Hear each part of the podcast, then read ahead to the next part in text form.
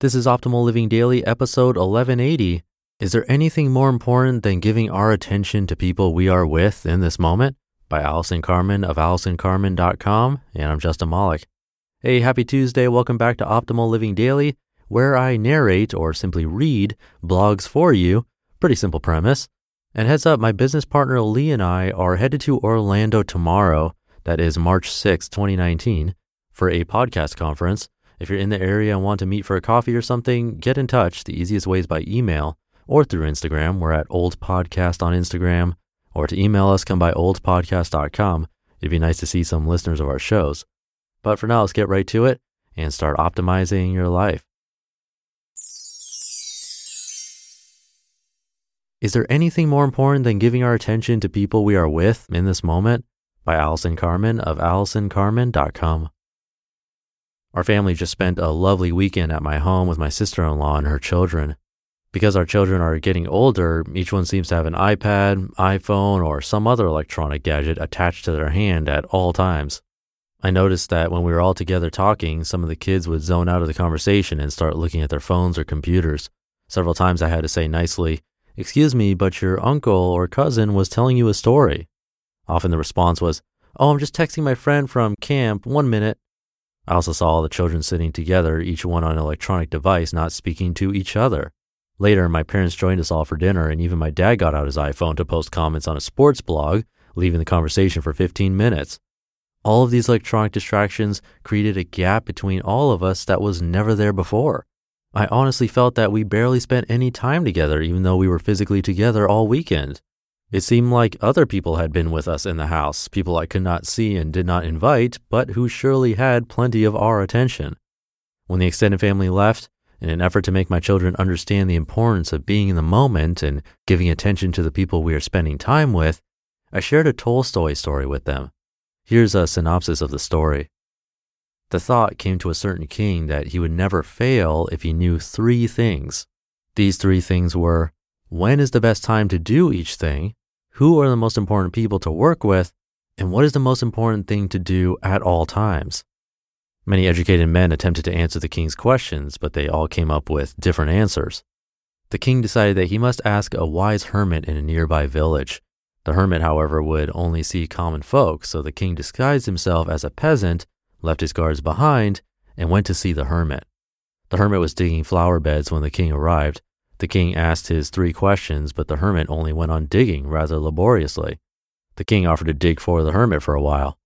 After digging for some time, the king again asked his questions. Before the hermit could answer, another man emerged from the woods. He was bleeding from a terrible stomach wound. The king tended to him, and they all stayed the night in the hermit's hut. By the next day, the wounded man was doing better, but was incredulous at the care he had received.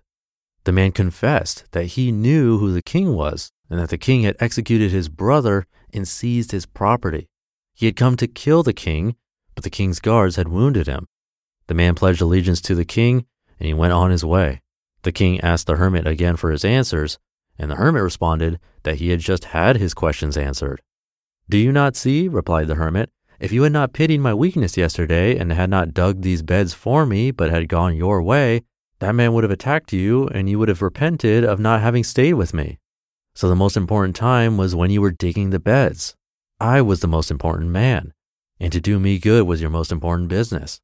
Afterwards, when the wounded man ran to us, the most important time was when you were tending to him. For if you had not bound his wounds, he would have died without having made peace with you. So he was the most important man, and what you did for him was your most important business. Remember then, there is only one time that is important now. It is the most important time because it is the only time when we have any power. The most necessary man is he with whom you are with, for no man knows whether he will ever have dealings with anyone else. And the most important affair is to do him good, because for that purpose alone was man sent into this life. All of us become distracted about the future or an email or text, and our thoughts leave the present and the ones we are with. I think we believe there's always another time when we can focus on the people that are around us if our minds are elsewhere that day. Yet, who knows what our future holds, and the moment that is so precious is often traded for a video game or Facebook feed. Also, how can we know if the people we are with, especially teenagers who rarely tell us what is going on, need us in a way that only our pure attention can satisfy? Maybe the moment is all we'll get to be together or to make a difference so the person in front of us knows they are loved.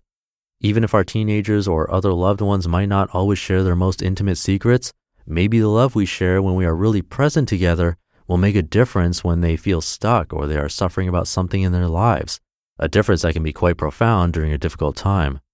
If we can make now the most important moment and the person we are with the most important person and what we are doing the most important thing, we will be led to more meaningful and fulfilling lives with one another. Being in the now we are present to give and receive the true gift of life, love. I'm happy to say my children set down their devices and listened to the story. They heard me, were with me, and maybe, just maybe, they will bring these ideas and not their gadgets to our next family gathering. You just listened to the post titled, Is there anything more important than giving our attention to people we are with in this moment? By Allison Carmen of AllisonCarmen.com.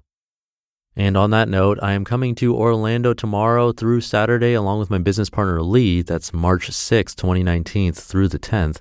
We love to meet listeners in person without our gadgets. So if you want to say hi, we love that. Just get in contact with us at oldpodcast.com or on Instagram at oldpodcast. But that's enough for today. Have a great rest of your day. And I'll still be here tomorrow, even though I'll be flying, where your optimal life awaits.